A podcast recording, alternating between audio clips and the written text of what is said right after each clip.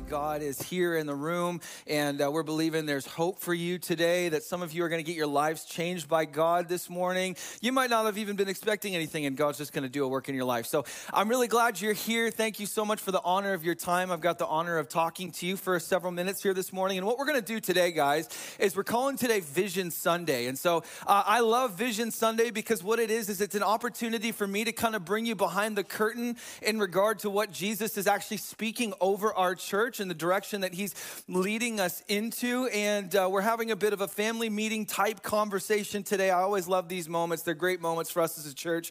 So excited that you're here. The job of preaching, let's start here, is a weird one, right? Like my job is a super weird job. Where else in society do you have to figure out like 30 to 40 minutes of things worth to say on a weekly basis? And the reality is my job as a preacher isn't so much to speak, but it's to echo. It's to speak from the heart of God, to say, this is what Jesus is saying, this is who he is, and point you in that direction. And that really is my heart. And so that's what we're going to step into today. God is actually the first preacher in the Bible. If you go all the way back to Genesis chapter 1, it says 10 times God spoke and 10 times then God saw. That there is actually creative power in the words that Jesus speaks. When he speaks, things actually happen. And he says over his creation over and over and over again, right? It is very good. So when God speaks, he creates. It's very good. He speaks life and flourishing and good things into existence.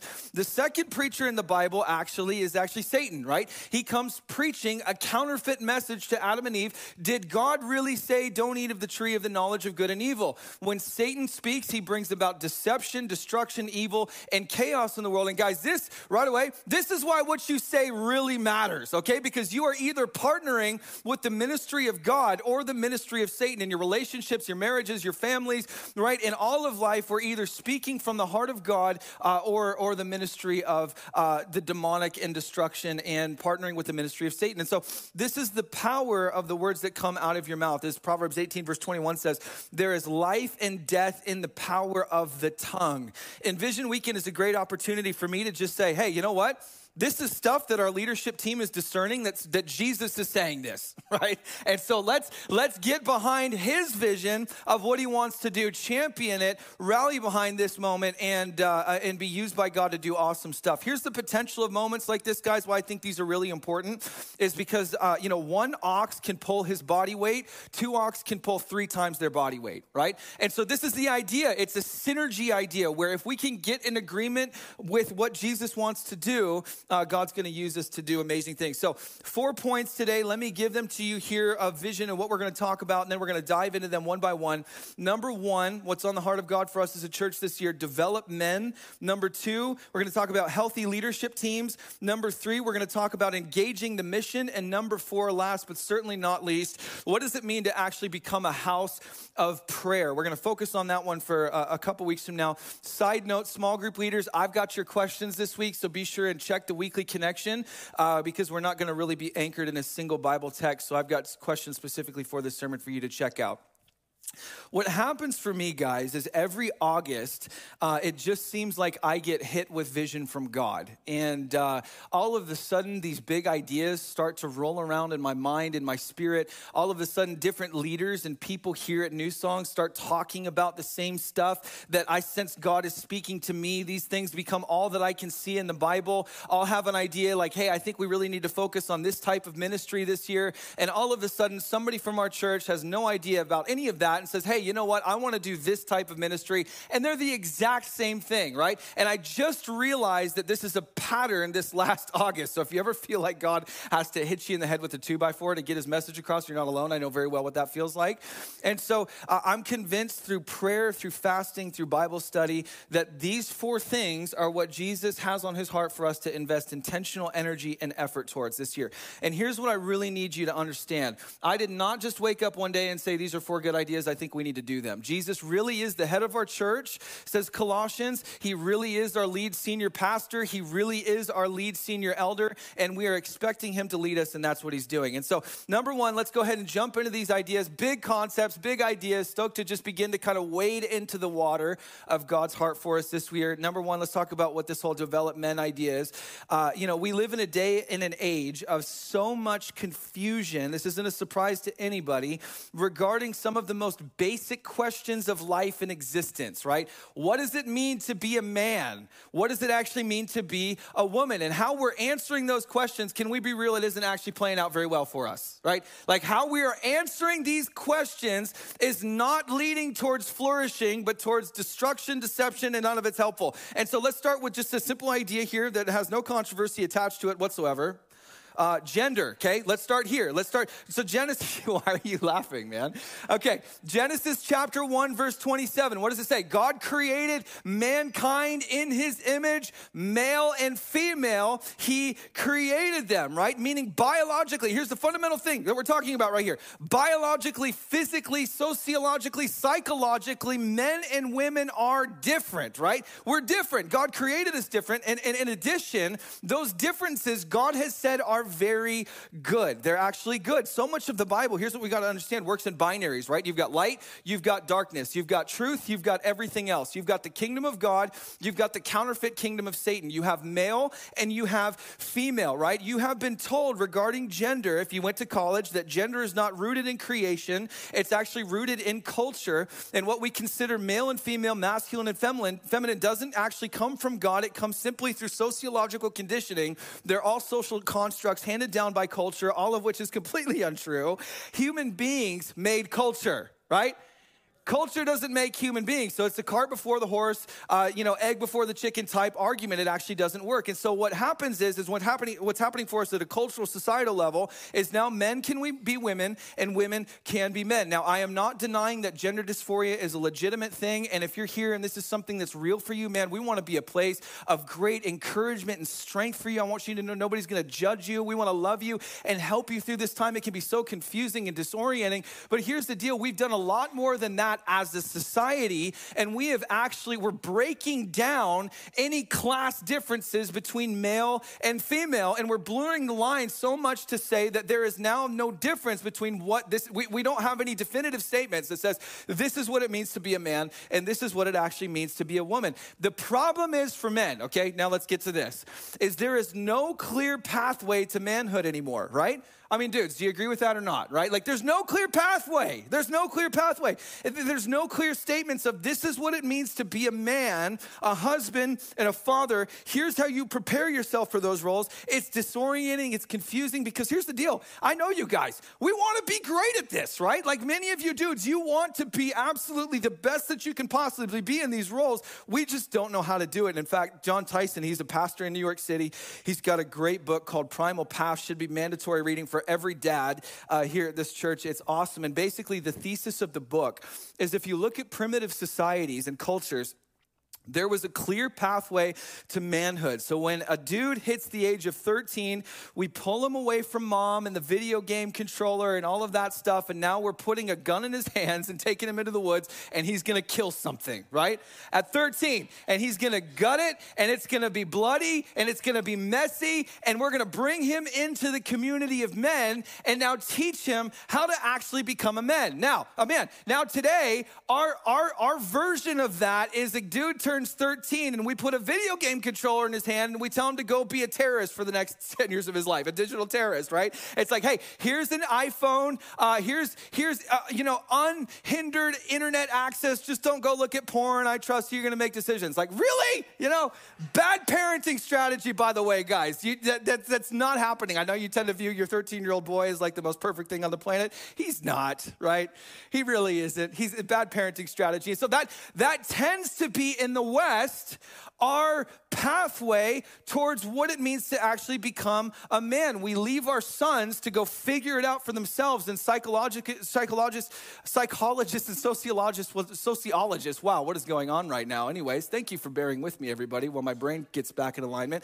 They tell us that if sons don't have that because they want it so bad, what do? We turn to our friends to figure it out. Right? And that's a disaster. This is me and my friends. It did not go well, ladies and gentlemen, all right? I can tell you that. And that's what we don't want to do.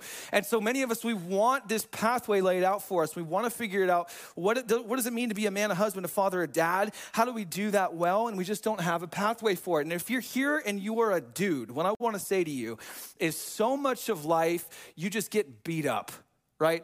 all over the place. You do. This is what it means to be a guy. You get beat up at home, at work. You know, culture is definitely not speaking, you know, life and hey, we love you. We're glad you're here over you right now. Like, that's not happening. And there's so much bad news regarding what it means to be a guy. But let me give you some good news. Jesus doesn't want to beat you up. He wants to build you up. If you're a man, if you're a father, a husband, a head of household, you're preparing for those roles, right? He doesn't want to beat you up. He wants to build you up. God has an incredibly robust and beautiful vision for what it means to be a guy. And that's what we want to connect you to. We want to create space for men in our community to actually get together, to study the Bible together, you know, and to receive strength and encouragement from one another. The Proverbs talk about how as iron sharpens iron, so one man sharpens another, right?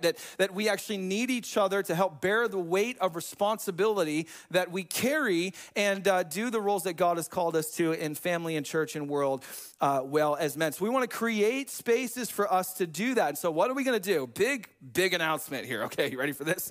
We're basically launching a full-fledged men's ministry here. I'm stoked about it. It's going to be awesome.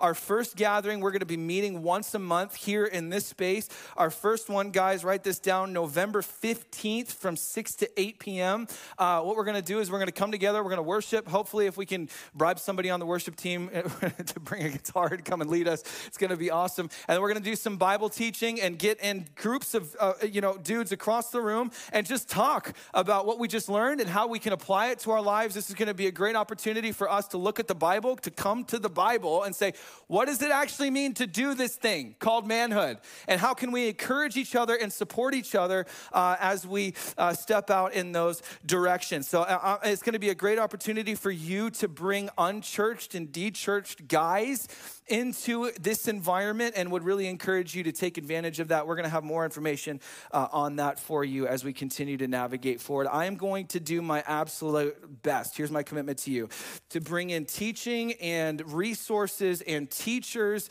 and that is going to help you do what God has called you to do, and it's going to be as helpful as possible. Also, here's the thing. One of the great giants that will kill you as a man and keep you from everything that God wants to do in and through your life is pornography, right? And I know this isn't just a dude thing. Like, they're telling us statistically that women are almost just as likely as men to be struggling with pornography. And that's that. And ladies, if that's you, we want to help you, want to love you. Again, we want this to be a place where the mask can come off. Let's talk about this stuff and get a pathway towards health and healing. But for men in particular, we are visual creatures. Guys, I don't know if you know that about yourself, but you are visually oriented, and that gets you in a lot of trouble. And so what happens is we're hardwired for beauty. You are hardwired for beauty, and porn is a counterfeit, right? It really is. We're looking for Jesus, and porn is a counterfeit, but we get easy access to it, and so often that's a ditch that we fall into as men. And so what we're going to do is we are starting a porn recovery group. I told myself to not say porn group to make sure that you didn't get the wrong idea. And I'm glad I succeeded, because that would have been really bad. It's a porn recovery group, and we're actually going to call these type of groups redemption groups. This is another thing that we're getting started. And if you're here and you're a dude and you're like, man, this is something that's real for me, and obviously, you know, I talk about my story a lot. We haven't had a lot of resources to actually be able to like reach in and pull you out and get you free from this thing. We've got a guy that came up to me this last summer, and he was like, hey, this is the ministry I've got on my heart. I think Jesus is calling me into this. Could we maybe part together? And he had no idea, like, God was speaking to me about this. So great. It's awesome. Holy Spirit thing. We've got a leader. And what I want you to do if you're a guy is send an inquiry email to that address, nscredemption@gmail.com. What I can tell you about that, I'm not going to give information on time and place or anything like that. This email address is going to bypass our church administration and go straight to the leader. We care about confidentiality. We don't want to wring out your dirty laundry out in front of the world to see, right? And he's going to give you information then as far as where we're going to meet, how it's going to go, and we would love to get you plugged into that. Here's the thing, guys. You have to make a decision that only you can make. I can't make that decision for you. This thing is killing you. It's killing your marriage. It's killing your family. It's killing your relationship with God. And we're throwing you a lifeline right now. And I want to encourage you and just say, grab onto it, right? And let's pull you out. And here's the thing. Jesus does not want you as a struggling addict for the rest of your life.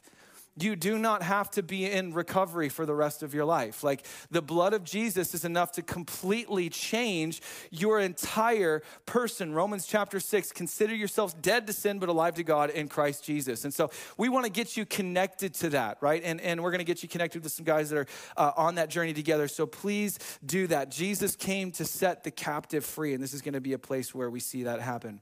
Number two, let's talk about our second point of vision for this year.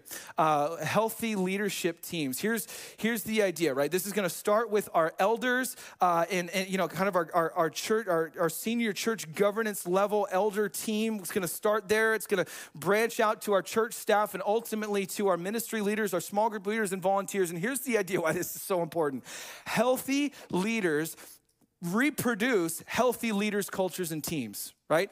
Unhealthy leaders reproduce more unhealthy leaders, cultures, and teams. And we want to be a healthy group of people. John Maxwell talks about the idea that everything rises and falls on leadership. And I would add to that by saying churches rise and fall on the ground of the health of their leaders.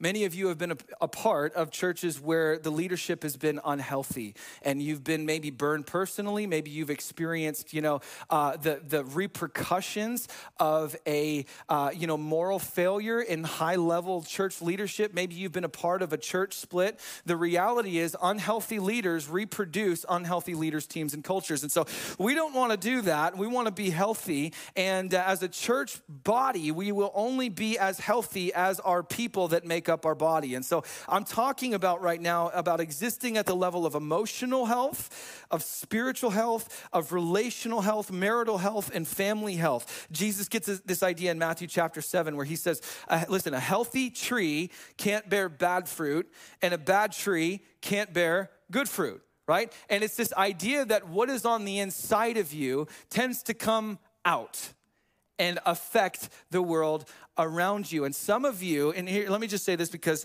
I love you, you're just incredibly emotionally unhealthy, right? Like you just are. You live in doubt. You live in unbelief. You've got no real faith, trust, hope in Jesus. Like we were talking about last week, what that does is those things actually open up a door to demonic influence and strongholds in your life, right? And what happens is we just end up in this place of like, we struggle with the same things forever. It's always what's wrong. It's never what's right. The glass is always half empty. The glass is never half full. It's always looking at what isn't happening and instead of what is happening. And some of you are like, yeah, I married that guy. Yeah, that's him, right? And that's true. Like we all have emotional unhealth in our lives, and Jesus wants at these areas. You don't remember the last time you really laughed, you really felt joy. Can I just tell you today that Jesus wants you joyful? Do you know it's one of the fruit of the Spirit, right? Is joy. It's the second thing Paul says. The fruit of the Spirit is love, and then what? Joy, not bummed out, spiritually depressed, and discouraged Christianity. He says the fruit of the Spirit, the fruit of the Spirit of God, taking up residence and gripping you and changing your life, you're going to be a person marked by joy, right? We talked about several weeks ago about how Jesus is anointed with the oil of gladness, and what he does when you become a follower of Jesus is he takes that oil and he smears it all over your face, right? And you begin to become a person that's marked by joy because your God is happy. And so we want you to be emotionally healthy. We want you to figure out and help you figure out how to get out of that place of depression and anxiety and worry and just looking at what isn't happening instead of focusing on the beauty of the face of Jesus. It's like, this is why the Bible talks about how what sets your mind on things above. Some of you, what's happening in your life right now is everything is going crazy, and it's so easy to focus all of your attention on what's going wrong, on what isn't happening, on the relationships that are blowing up, on what you aren't getting from people, instead of shifting your attention to Jesus seated on the throne, whose eyes are like flaming fire because he's so passionately in love with you, right? And you don't do that, and so we live depressed and discouraged and beat up in life. But here's the thing, let me just say to you, you are a victor if you are a follower of Jesus. You are not a victim. You can reject that victim spirit and say, you don't own me anymore. You don't define me. I'm not defined by other people and what they don't give me. I'm defined by Jesus and what he's done for me. The cross and the tomb is empty, the throne in heaven is occupied, and I am now seated with Christ in heavenly places far above the discouragement, the defeat, and the dysfunction of other people. You get to live there, right? And so this is the reality, is we want to help connect you to those truths and those realities and see you become healthy emotionally. And here's the thing, we can't get healthy, guys. You actually can't get healthy unless you are willing and to be vulnerable and say, listen, I need help. Can I just be real? You know, if you aren't willing to say that, can I just be real? Here's unhealth in my life, in my marriage, in my family, personally. Here's what I'm struggling with. And if you're not bold enough to share that with somebody, then you don't get help. You don't get healthy. And what happens is we end up living in those cycles forever, and we never experience the freedom that Jesus wants to bring about in our lives. And here's the thing. We don't want anybody suffering in silence in this church. Can I just say, I am so, I so want to see the type of culture here at New Song where the religious face mask comes off. And we can just say, you know what? Hey, we're all jacked up. We've all got a sin nature. It's going to look different in each other's lives. But like, let's be okay to just bring all of the stuff to the table and recognize, like, I'm not going to get judged and kicked out of the family for it, but I'm going to get helped.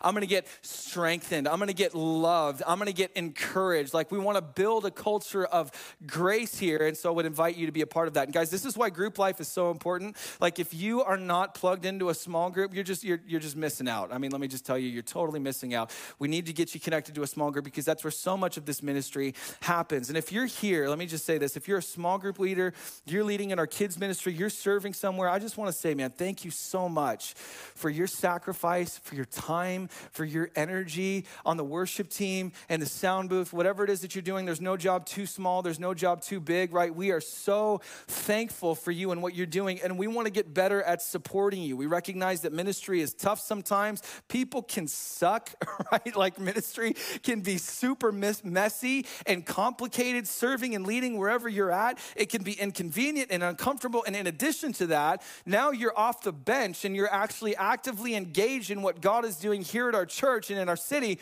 And so the target on your back got bigger for spiritual warfare. And so there's a spiritual reality to all of this. And so we want to encourage you and strengthen you. We don't want you to burn out and discouraged, but we want to support you as best as we can. And so just want to take a second to just say, we love you. We are available for you. I'm available for you. And we would love to be a part of whatever it is that you're navigating through in life and help you and support you through that. Let me also say this. Maybe you're here, wasn't really planning on going this direction, but let's just do it.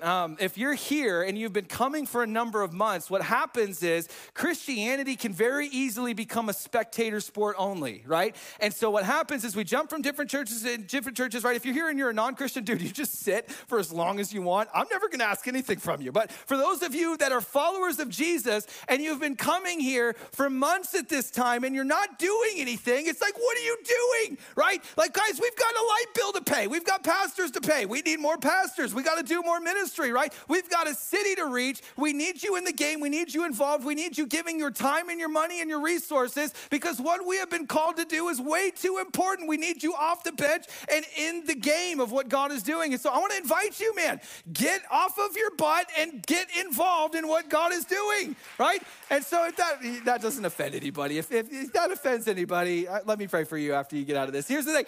Come to our New Song 101 class. We're going to help you get plugged in when the next one comes up. It should be in a couple weeks, and it's going to be great because we need you involved in what God is doing here at this church. So we're going to cultivate healthy leadership teams. We want you supported mentally, emotionally, spiritually, and we're going to continue to look at ways to do that better. Number 3, engage the mission.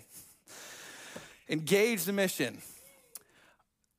Like I just said, right? Oftentimes Christianity can become a spectator sport only. And oftentimes in church world, we just become glorified social clubs that actually have no impact on the world around us, which is to completely miss the point of what it means to be the Church of Jesus, as we're seeing in the book of Acts. We just sort of get together and that's it. We hang out. We don't want to actually be that type of people. We want to make an impact. Listen, we do not exist as New Song Church just so you can have more friends. Can I say that? We don't exist just so you can have more friends. We exist because people die without Jesus every single day, right? Look at this awesome verse in Acts chapter 17, verse 26 through 27. It says this, Paul's preaching in Athens. He says, from one man, God made all the nations that they should inhabit the whole earth, talking about Adam, the creation story. And he marked out their appointed times in history and the boundaries of their lands. God did this so that they would seek him and perhaps reach out for him and find him, though he is not far from any one of us. Look at verse 16 again. He marked out their appointed times in history and the boundaries of their lands. Did you know that you being alive right now is on purpose?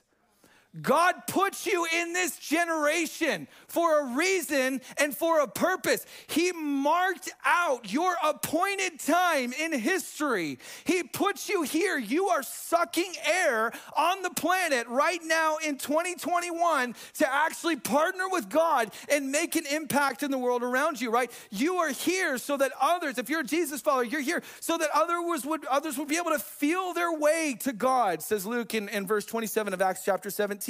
That's why you're here, that God puts you in the relationships that you're in your work environment that you're in.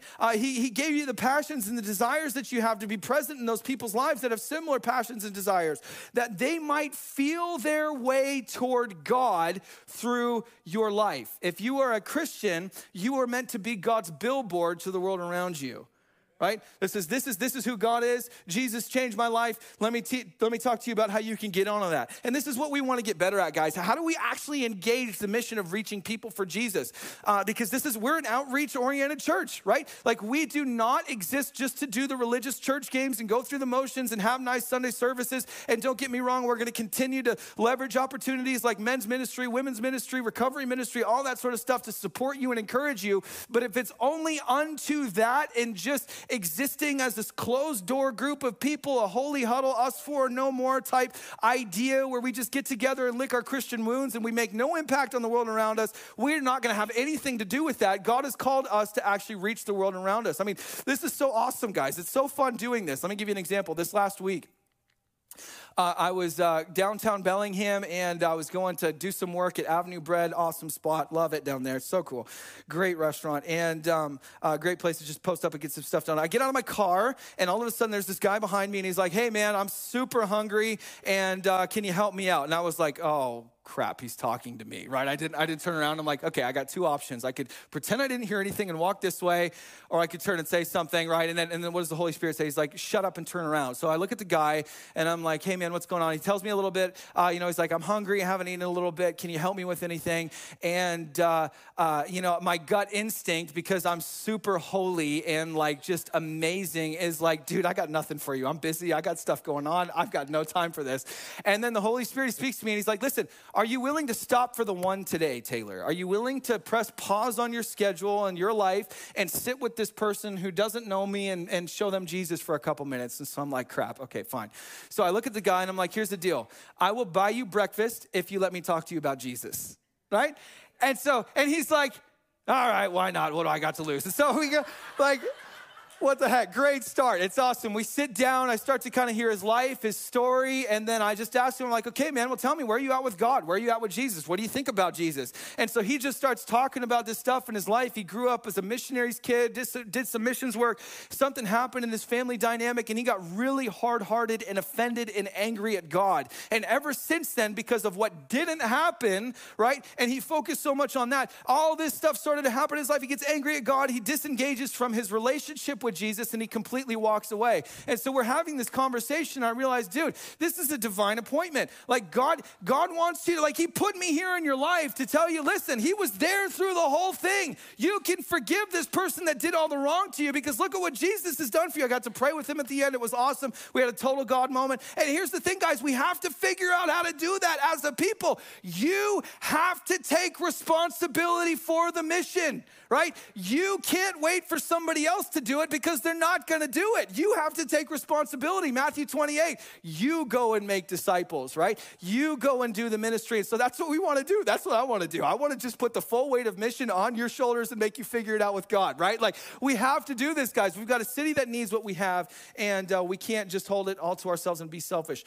And part of this is really exciting. We really are, what we're going to do with this whole idea of engage the mission, we are knocking on the doors of 3 services here at our church. This is awesome. Our numbers are, we're looking right around 60 to 70% full each service. And right when that happens, it's a perfect time to begin to add more services to create capacity for people that are about to come. So I want to invite you, if New Song is your church home, to pray with our leadership team on this. We're thinking about either adding a Saturday night church service or another Sunday morning church service. And so I would encourage you to pray about that with us. And please let me know if you feel like you get anything from the Holy Spirit on that. And the point is, guys, we have to continue to be oriented towards reaching people who don't know Jesus. If you go through our membership process, one thing that we do, we give an entire night to our mission, vision, values. And one of our value statements is this idea of multiplication, that we're going to be a people multiplying group services and churches everywhere. Right?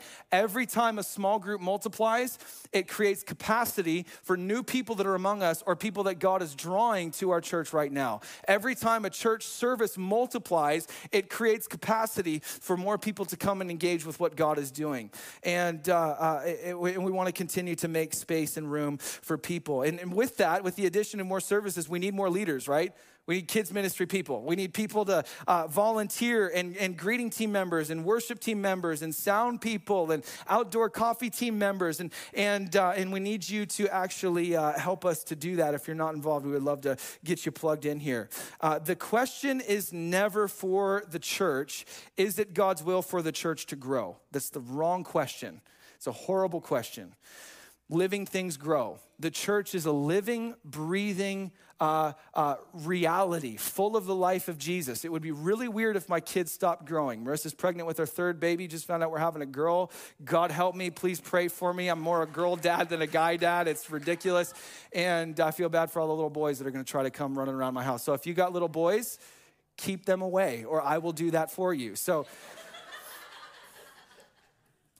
right? But it would be really weird if my baby in Marissa's womb stopped growing. That would be really wrong. Something would be horribly wrong if that was the case. This is why it's never the question, is it God's will for our ministry, for our church, for our small group to grow? Living things grow. It's natural. The real question is what's actually keeping it from growing. And what happens oftentimes in Christian circles is oftentimes we get offended at growth, right? We do. If you've ever been a part of a growing ministry or church or whatever, we tend to get offended at growth. That happens very early, actually, in the book of Acts. Acts chapter 10, do you guys remember what we just went through, right? The gospel breaks into the Gentile world. Cornelius and his entire family get saved. And now all of a sudden, the Jewish church is holding a theological meeting to figure out what they think about the expanding influence of the church in Acts chapter 11.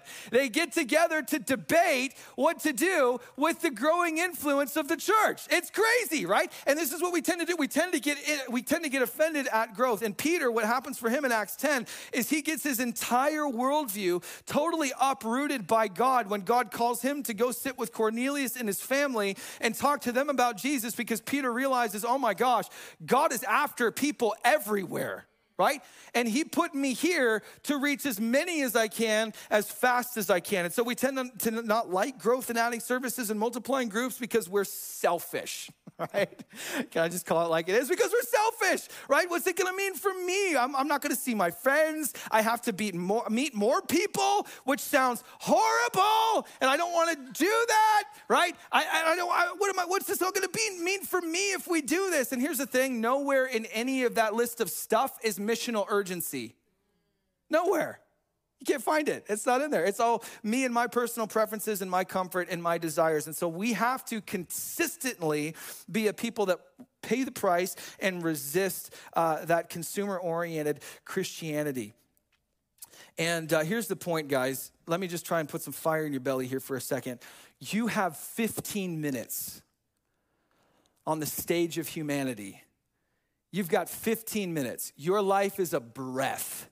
It's a vapor. You're here for a second and then you're gone. You can choose to live your life for purely temporal realities, or you can live from an eternal perspective and actually make an impact that's gonna echo down through the halls of eternity, right? We have 15 minutes. We have a generation around us in this city, in this county, that doesn't know Jesus, and God has called us to reach them, and we're gonna continue to do that by the grace of God as we figure out how do we actually engage the mission. Number four, lastly here, we wanna become a house of prayer. I'm not going to spend a ton of time on this because we're going to talk more intentionally about this in the next couple weeks. We're bringing Jason Hubbard in here to talk about some stuff with us. It's going to be legit. So pumped about that. But let me give you a couple just introductory thoughts here. This is our first call as a church. First primary call is to be a house of prayer. Jesus says in Matthew chapter 21, my house shall be called a house of prayer, right? His house, his church, his people shall be categorized. They shall be defined by becoming a house of prayer. Our first job is not ministry to each other. It's not ministry to our city. It's ministry to Jesus. All those other things are important. We're going to make place for them. But ministry to the Lord has to be primary. What happens when you minister to Jesus, you know what happens? He comes and he ministers to you. It's crazy, right? It's crazy how this works. And in regard to your own personal spiritual health and well-being, this is like the fundamental reality of discipleship. John chapter 15, Jesus says, abide in me as the branch can't bear fruit apart from the vine, neither can you unless you remain in me. What's he saying? You wanna live a fruitful, healthy, vibrant life? You gotta press into relationship and dependence upon me. Just as the branch, the fruit that grows on the branch is dependent on being connected to the life of the vine, it's the exact same thing for you. The prayer room is a place where we come together. Charles Spurgeon said it's the furnace of the church. It's the boiling room. It's where we come together. When we capture the heart of God, we minister to Jesus, we actually encounter his presence, and stuff in the heavens and on the earth is shifted and changed forever because we partner with God in the place of prayer and what he wants to do.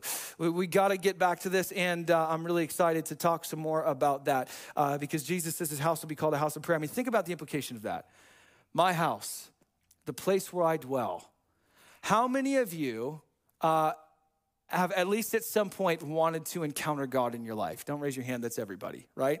We have this thing where it's like, I wanna encounter God. Like, I wanna hear God, I wanna know who he is, I wanna know what he's like, but the reality is we don't show up to the prayer room, right? And he's like, listen, let me make this really clear for everybody just so we're all on the same page. My house, the place of my presence, where I am, where you can find me all the time, is in the house of prayer. And we want it to be said of New Song Church that our church is built on prayer, not on programs. Jesus doesn't say my house is going to be called a house of preaching, a house of programs, or whatever else we like to make church about. He says it's going to be called a house of prayer. And in fact, in John chapter 2, verse 17, it says, zeal for your house consumes me. This is right after Jesus walked through the temple and literally whipped some fools with a whip, right? Like, do you have a paradigm for that, Jesus? Because he's so zealous for the house of prayer. He's so zealous for that meeting place between God and humanity. Now, and there's good reason for it. And so in the Bible, there's all of these narratives and these images that come up and that are playing out all throughout the entire Bible, all 66 books of the Bible. It's incredible how this works. There's all of these different themes that all lead you to the person and to the work of Jesus. And one of those themes is the theme of the temple. It's the temple narrative. And the theme of the temple is all about where God and humanity overlaps. You start in the book of Genesis. God is walking with mankind in the cool of the day, right? We are face to face. We're in the presence of each other. There's all sorts of overlap. It's the Garden of Eden. It's amazing. Then what happens is we sin, we transgress, we rebel against God, we choose our own way, we reject his good authority in our lives, and we rebel against him, and now there's separation, right? Now there's separation between God and humanity. And what God does with his people in the Old Testament to restore a measure of that relational overlap is he gives the tabernacle, he gives the temple. One of the highest moments in the Old Testament is when Solomon dedicates the temple of God, the house of worship, the house of prayer, and fire literally enters into the temple supernaturally. Everybody falls on their faces and freaks out because now there's a place for humanity and for God to begin to overlap. overlap, but it was still confined to a temple, right? And so now what happens when you get to Jesus in the Gospels, we find out he literally is God incarnate. Like, he literally is the fulfillment of the temple. He is the presence of God, not confined to a building, but to a body, walking around and among us, healing the sick, delivering the oppressed, doing all sorts of great stuff that's going to happen in the kingdom of God. He brings it to the here and now. He defeats sin, he beats death, he raises to new life, he ascends to heaven. And now it's said of the church in Ephesians chapter 2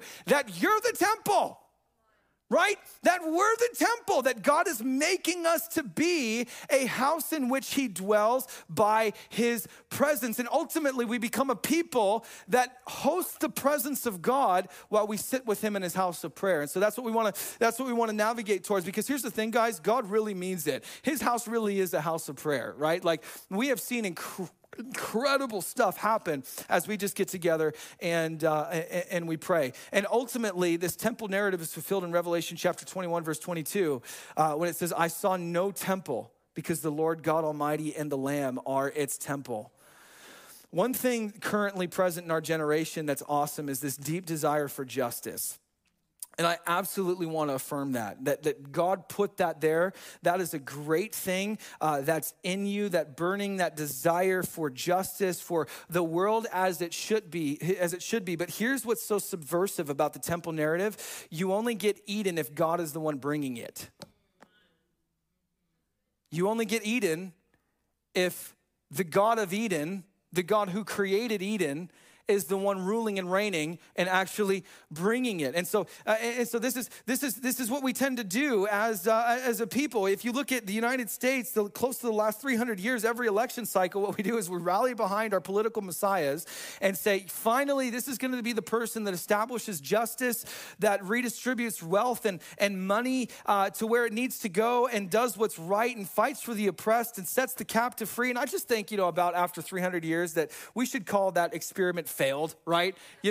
Like, there's a place for it. There's good within it, and God established it, and we want to pray for our governing leaders. But here's the thing. We are only going to get Eden if Jesus is the one that actually brings it. We don't get justice without the God of justice. And what this has to do with prayer is Jesus teaches us to pray, Father, your kingdom come, your will be done on earth as it is in heaven. When Jesus teaches you to pray that in the Sermon on the Mount, he's not saying, I want you to reflect on where you're going to go when you die. He's saying, I want you to pray that the ever-present reality of the kingdom rule and reign and rule of God right now breaks in to the here and now, right? Like, I want you to believe for the inbreaking of the kingdom of God, says Jesus, in your marriage right now, in your family right now, in your government, in your educational sphere, in your church, in your city, in your state, in your nation. I want you to actually believe for this right now. What happens when we pray is God rips the heavens open and he comes down and he brings and he establishes his kingdom, right?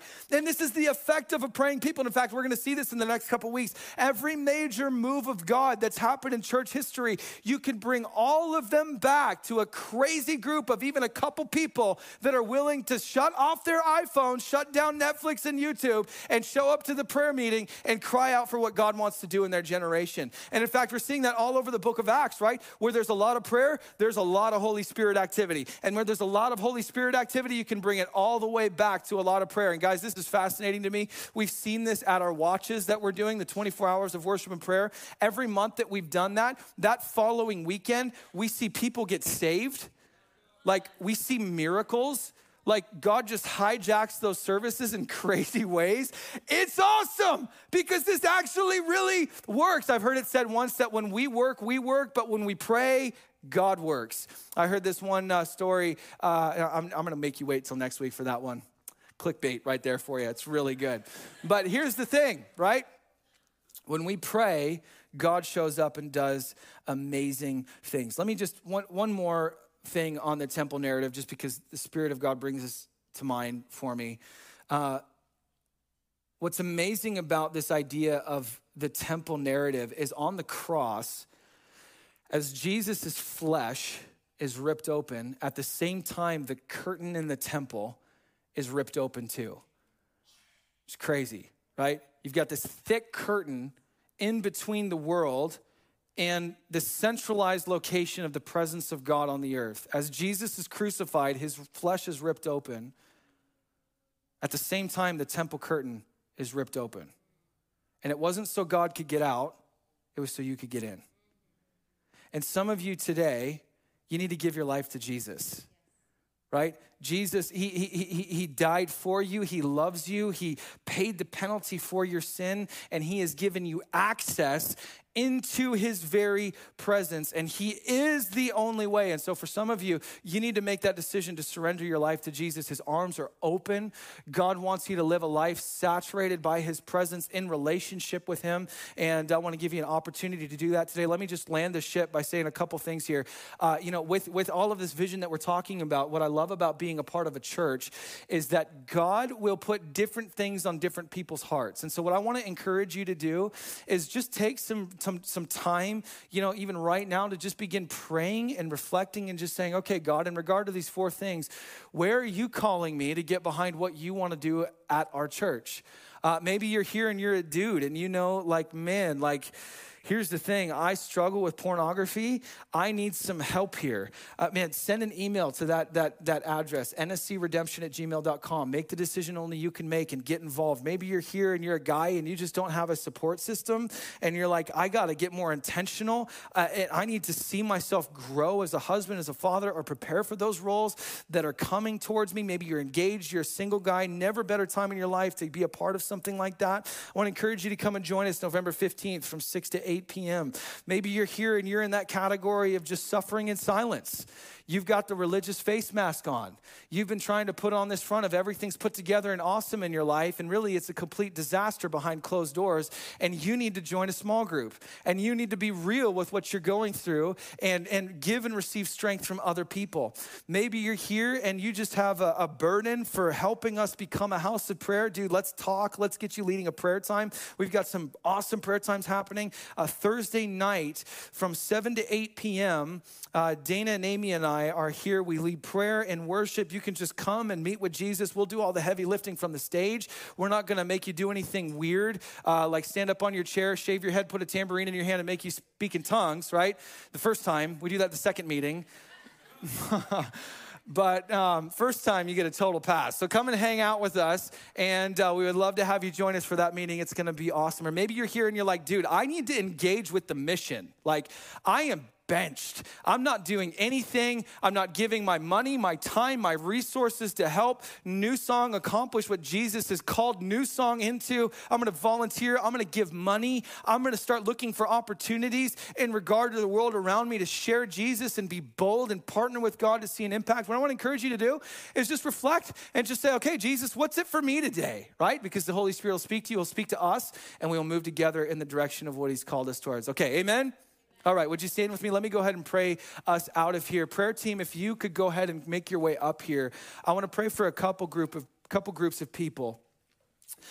Number one thing that we were picking up in prayer this morning is this idea of emotional health. I ended up hitting that a little bit more intentionally in the message. If this is something that you're struggling with, right, you just feel depressed, anxious, worried. You've got the stress of life that's just weighing you down. We want to just minister to you today, and we want to believe God for just breakthrough in that those realities in your life. Also, if you're here and you're just saying, man, like I need to get involved with some stuff, and you want to put a stake in the ground, come forward. We love to pray for you and with you and help get you connected intentionally.